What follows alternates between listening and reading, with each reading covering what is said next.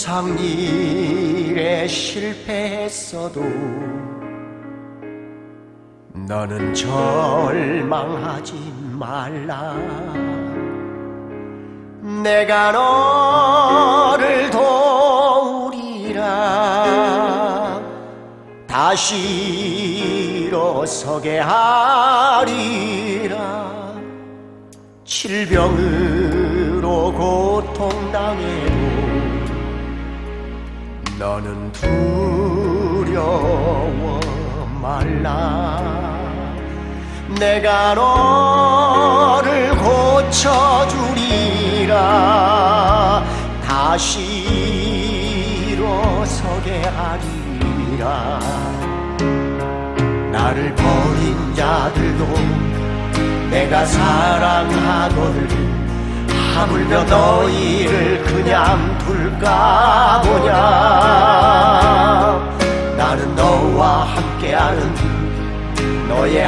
하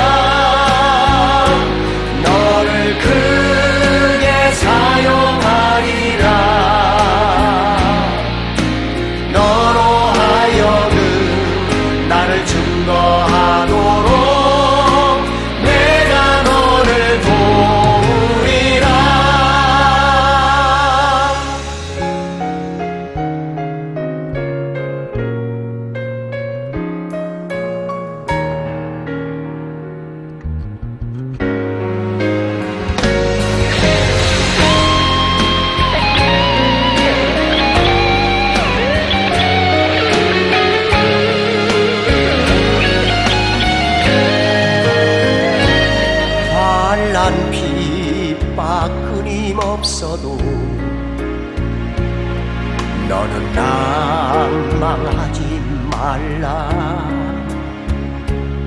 내가 너를 도우리라. 다시 일어서게 하리라. 참지 못할 고통이 있어도 기도하며 담대하라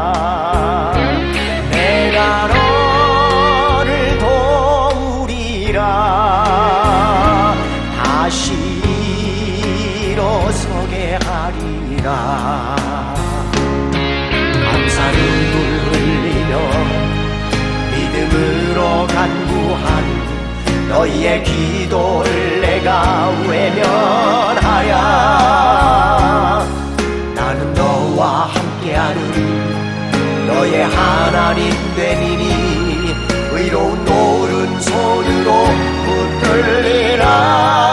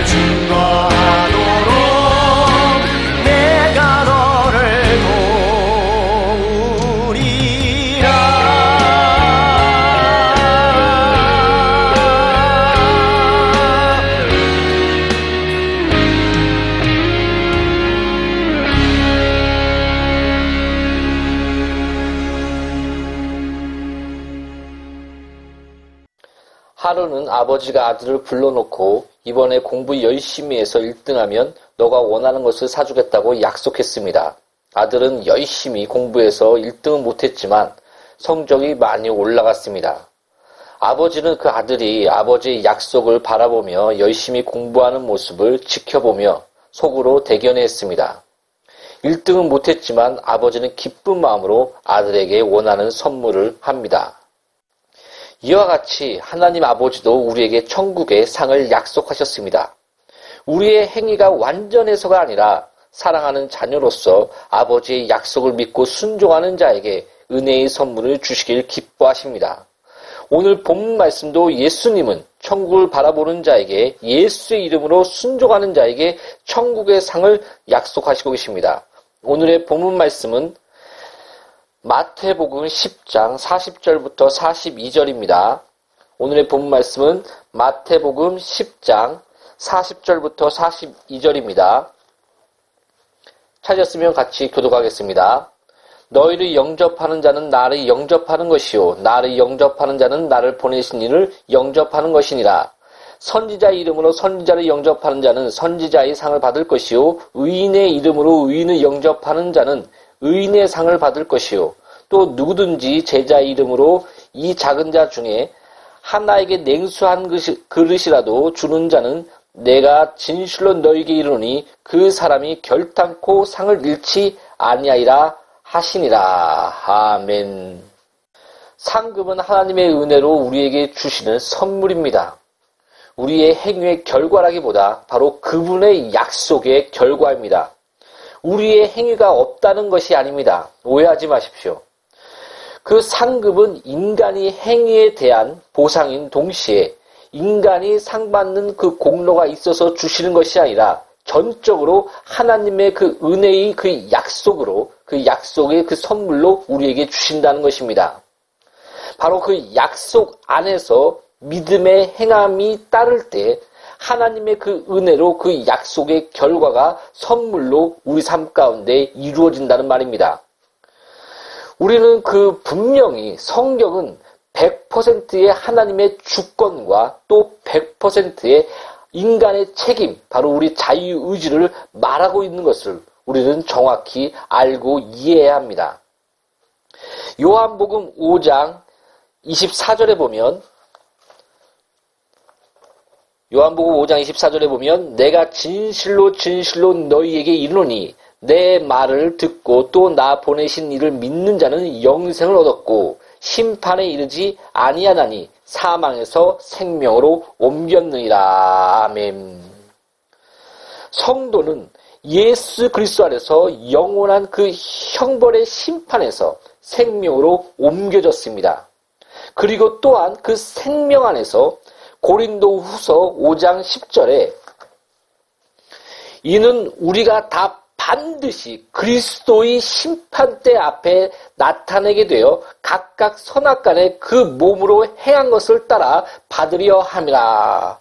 바로 그 고린도 후서 5장 10절에서 그 말했듯이 우리가 곧 신자들이 그리스도의 심판, 심판대 앞에서 우리의 행함에 대한 그 심판이 있고 그 결과 상급이 있다는 것을 말해주고 있습니다.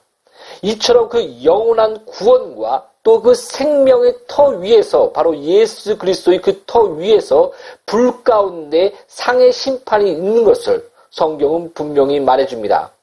고린도전서 3장 13절부터 15절, 15절을 찾으시겠습니다. 고린도전서 3장 13절부터 15절입니다.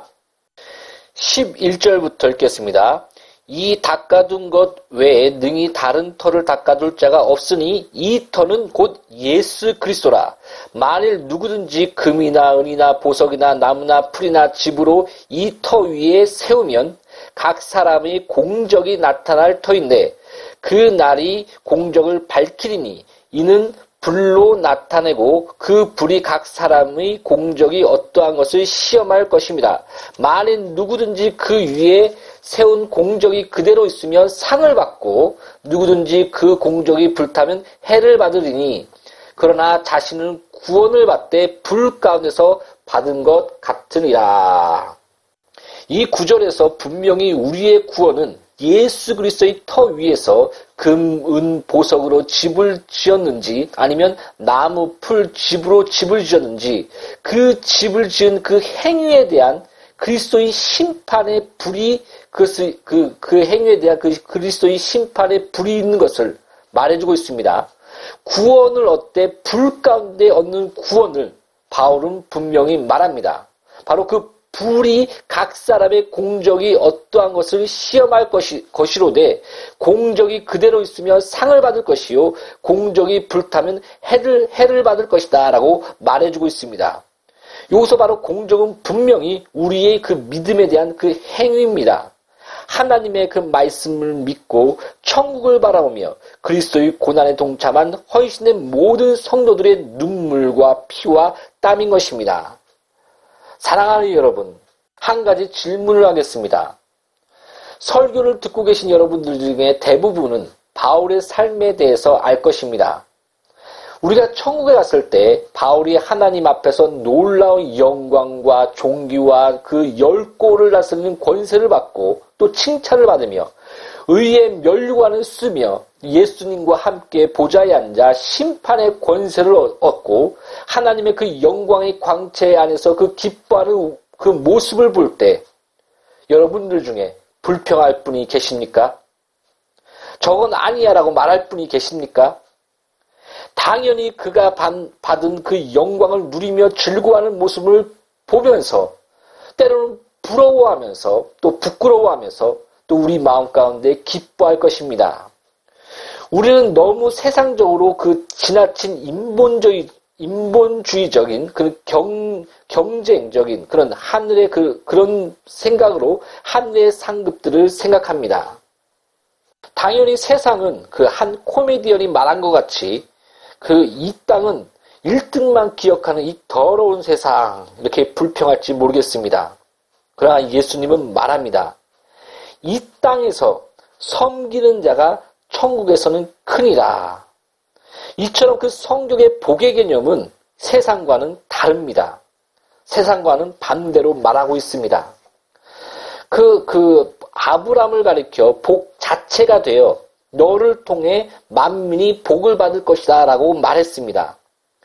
그, 그, 남을 짓밟고 경쟁에 이겨, 그, 이긴 자만이 배부른 것이 아니고 그 자체가 복이 아니라 그 자신이 복이 되어 이웃에게 그 복이 흘러간다라고 성경은 그 복에 대해서 성경적인 복이 어떤 것인지 말해주고 있습니다. 이 같은 복의 개념은 또 신약의 그 마태복음의 산상설교의 그 팔복에서 잘 나와 있습니다. 그 복 있는 자는 천국 그 복 있는 자는 뭐 천, 천국을 얻을 것이 어떤 자는 어떻게 될 것이 이렇게, 이렇게 얘기하고 있는데 그것을 원문상으로 얘기해 보면 복 자체가 되어 그 복은 이렇게 그 복 자체가 되어 그 복으로서 이렇게 나타난다. 이렇게 그 복이 흘러 나타나게 된다라는 그런 원문상의 뜻을 가지고 있습니다. 그런 복이 내 자신이 복 자체가 되어 복이 흘러가며 또 그런 열매를 맺게 된다라는 뜻을 내포하고 있는 것입니다. 이것이 바로 그 성경에 말하고 있는 복의 개념입니다. 그래서 그 성경에 말하고 있는 이 복, 복은 모두에게 섬김으로, 기쁨으로, 즐거움으로 나타납니다. 옆에 있는 이웃이 복을 받으면 배가 아픈 것이 아니라 그 성경적인 복은 그 옆에 있는 이웃이 복을 받을 때 그 복 안에서 그 복이 우리 안에 넘치게 되는 것입니다. 그 기쁨에 같이 동참하게 되는 것입니다. 그가 가는 곳마다 복이 되고 그 복, 복 받는 것, 그 옆에 있는 모든 이웃들이 그 복이 흘러 넘치게 되는 그런, 그런 것이 바로 성경적인 복의 개념입니다. 요즘 보면 그 기복신앙인이 또 무속신앙인이 따지면서 무조건 하나님께 복을 구하는 것은 그 약간 그 신앙적으로 어린 것처럼 또 심지어는 저급한 것처럼 생각하는 분이 많은 것 같습니다. 사랑하는 여러분, 하나님은 복의 근원이십니다. 너는 내게 나와 구하라 라고 성경은 말하고 있습니다. 예수 이름으로 구할 때 아버지께서 사랑하는 자녀에게 좋은 것을 주실 것이라고 약속하셨습니다.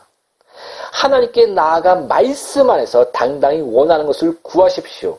하나님 아버지는 가장 좋은 것으로 자녀들에게 채워주실 것입니다. 분명히 하나님 아버지께서는 스스로 이렇게 약속하셨습니다. 이처럼 하나님의 상급은 하나님께서 인간과의 그 언약, 곧 약속의 말씀을 그 세우시고 그 언약을 근거로, 그 약속의 말씀을 근거로 상급을 주시는 것입니다. 또한 그 구약을 볼 때 창세기 15장 1절에서 그 아브라함을 아브라함을 살펴볼 때 그 하나님의 그 은혜와 주권을 우리가 볼 수 있습니다. 먼저 하나님께서 아브라함과 언약을 세우시고 아브라함이 그 아브라함의 상급이 되어 주시겠다라고 약속하십니다.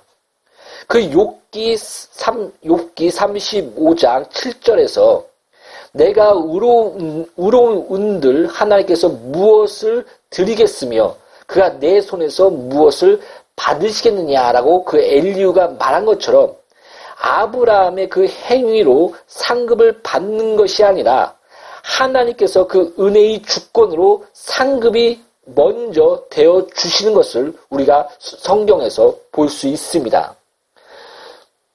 이처럼 하나님의 그 상급은 하나님께서 인간과의 그 언약, 그 언약을 세우시고 그 언약을 근거로 그 상급을 우리에게 상급이 되어주시고 상급을 주시는 것입니다.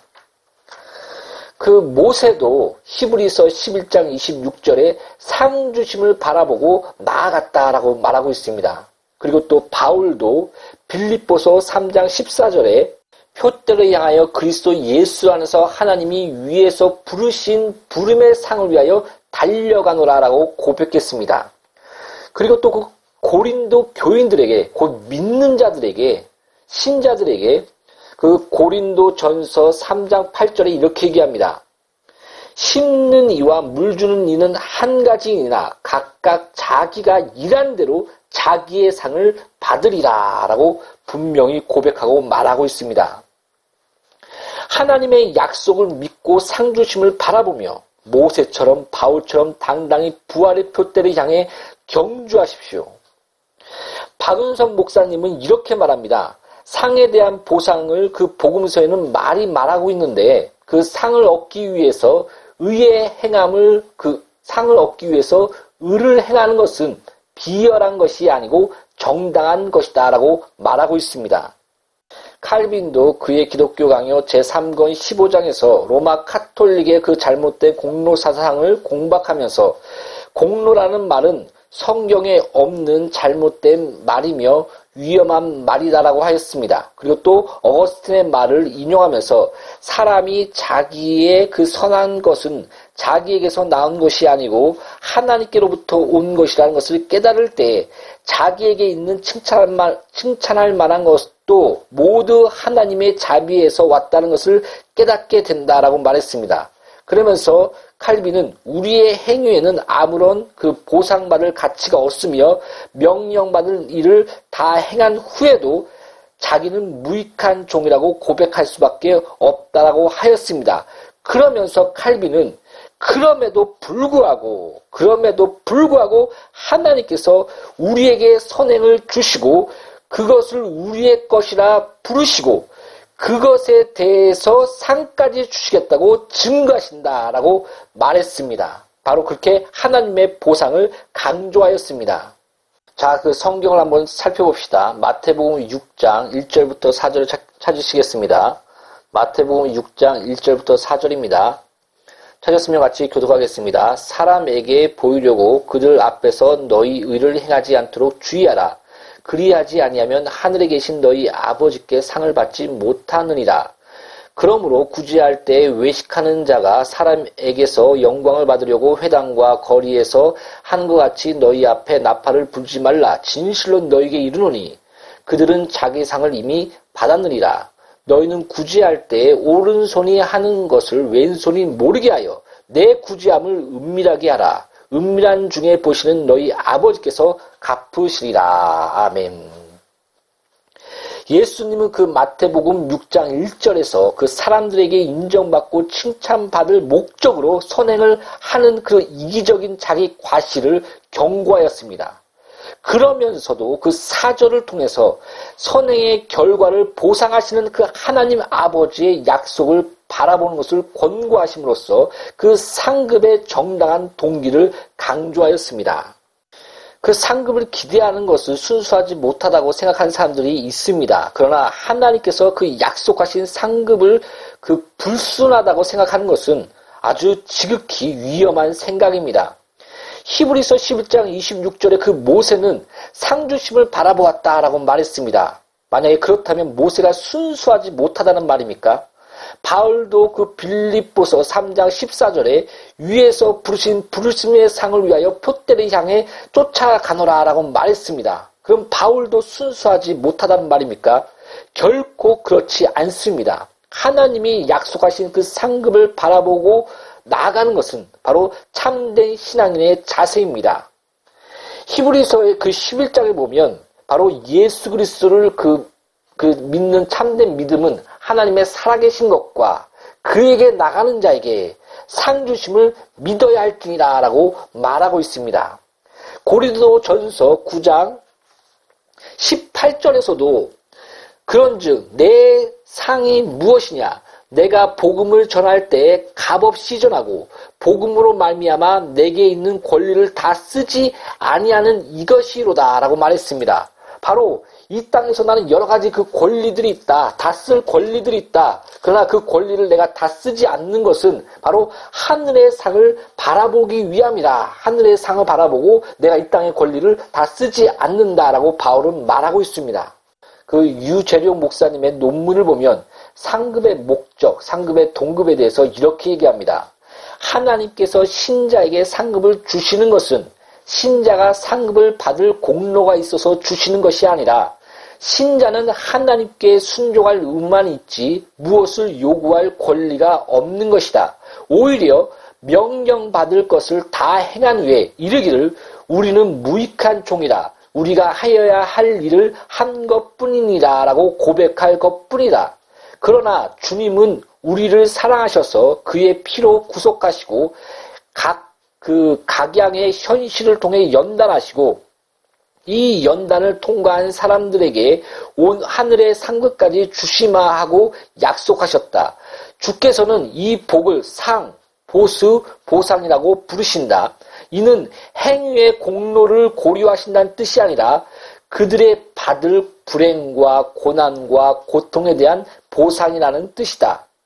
또 하나님의 그 상급을 주시는 목적은 인간의 연약함을 아시고 소망을 견고케 하시기 위함이다. 신자가 고난을 받을 때 미래의 하나님의 그 상주심을 바라보고 현재의 시련을 참고 이길 수 있는 용기와 위로를 받을 수 있게 하셨다라고 말하고 있습니다. 사랑하는 여러분, 왜 하나님께서 기도하라라고 명령하셨습니까? 또 전도하라고 명령하셨습니까? 그냥 하나님께서 꿈에 나타나셔서 보여주시면 전도가 될 것입니다. 그리고 또 하나님께서 우리에게 구할 모든 것을 다 알고 계십니다. 그러나 성경은 나를 찾고 찾는 자에게 만나주이라. 너는 내게 부르주이라. 크고 놀라운 일을 보여주이라. 그리고 그 모든 기도한 것을 하나님께서 응답하실 것이다. 그래서 너희 기쁨이 충만하게 하리라. 라고 약속하고 있습니다. 또 그 11조에 대한 얘기를 할 때도 11조를 내봐라. 하나님께서 놀라운 축복을 주실 것이다. 라고 약속하십니다. 하나님은 모든 것이 다 하나님 것이며 하나님께로 왔다고 얘기하셨습니다. 근데 하나님께 우리가 드릴 것이 무엇입니까? 그러나 하나님께서는 이렇게 기도하게 하셨고 또 11조를 내게 하셨고 또 그런 또 하나님을 찾게 하시고 또 그 모든 것을 전도하게 하시고 하나님의 일에 동참하게 하시고 하나님과의 관계 그 관계와 만남으로 나아가게 하시고 그에 따른 또 복과 축복과 또한 그 놀라운 그 상급을 약속하십니다. 우리가 그 성경에 약속한 그런 상급들의 그 내용들을 한번 살펴봅시다. 베드로 전서 1장 7절에는 영광과 존귀와 하나님의 칭찬이 있을 것이다 라고 말하고 있습니다. 바로 그 하나님의 그 상급은 그 영광이 또 우리가 좋게 되며 또 하나님의 칭찬이 있을 것이라고 말하고 있습니다. 그 마태복음 25장 20, 21절에는 주인의 즐거움에 같이 참여하게 될 것이다 라고 말합니다. 그리고 누가복음 19장 12절부터 27절에는 그 충성의 결과로서 천국의 기업과 또 열고를 다스리는 그 권세를 주신다라고 말씀합니다.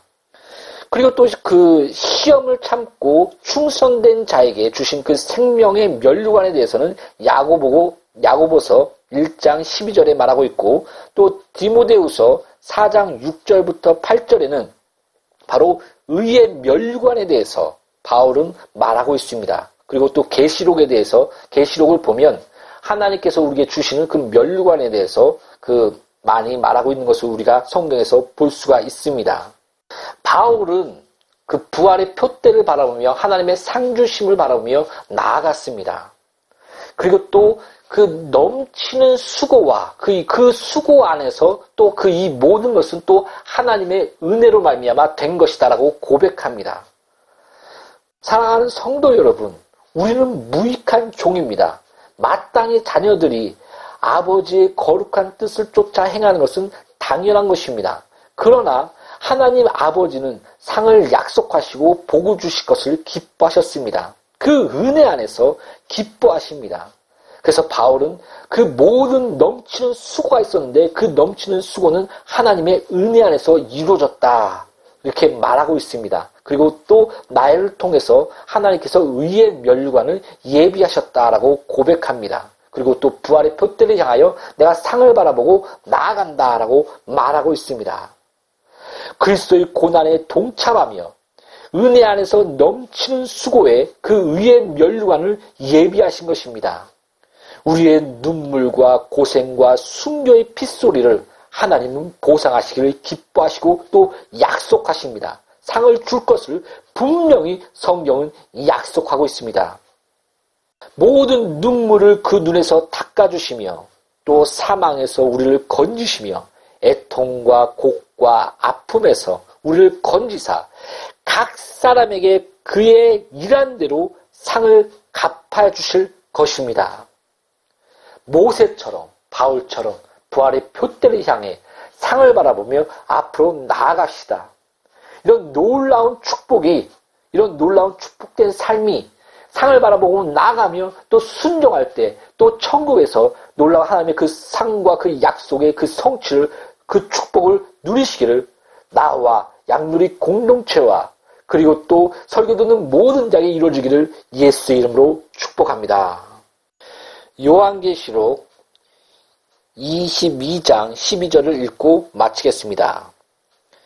보라, 내가 속히 오리니 내가 줄 상이 내게 있어 각 사람의 그 행한 대로 갚아 주리라. 아멘.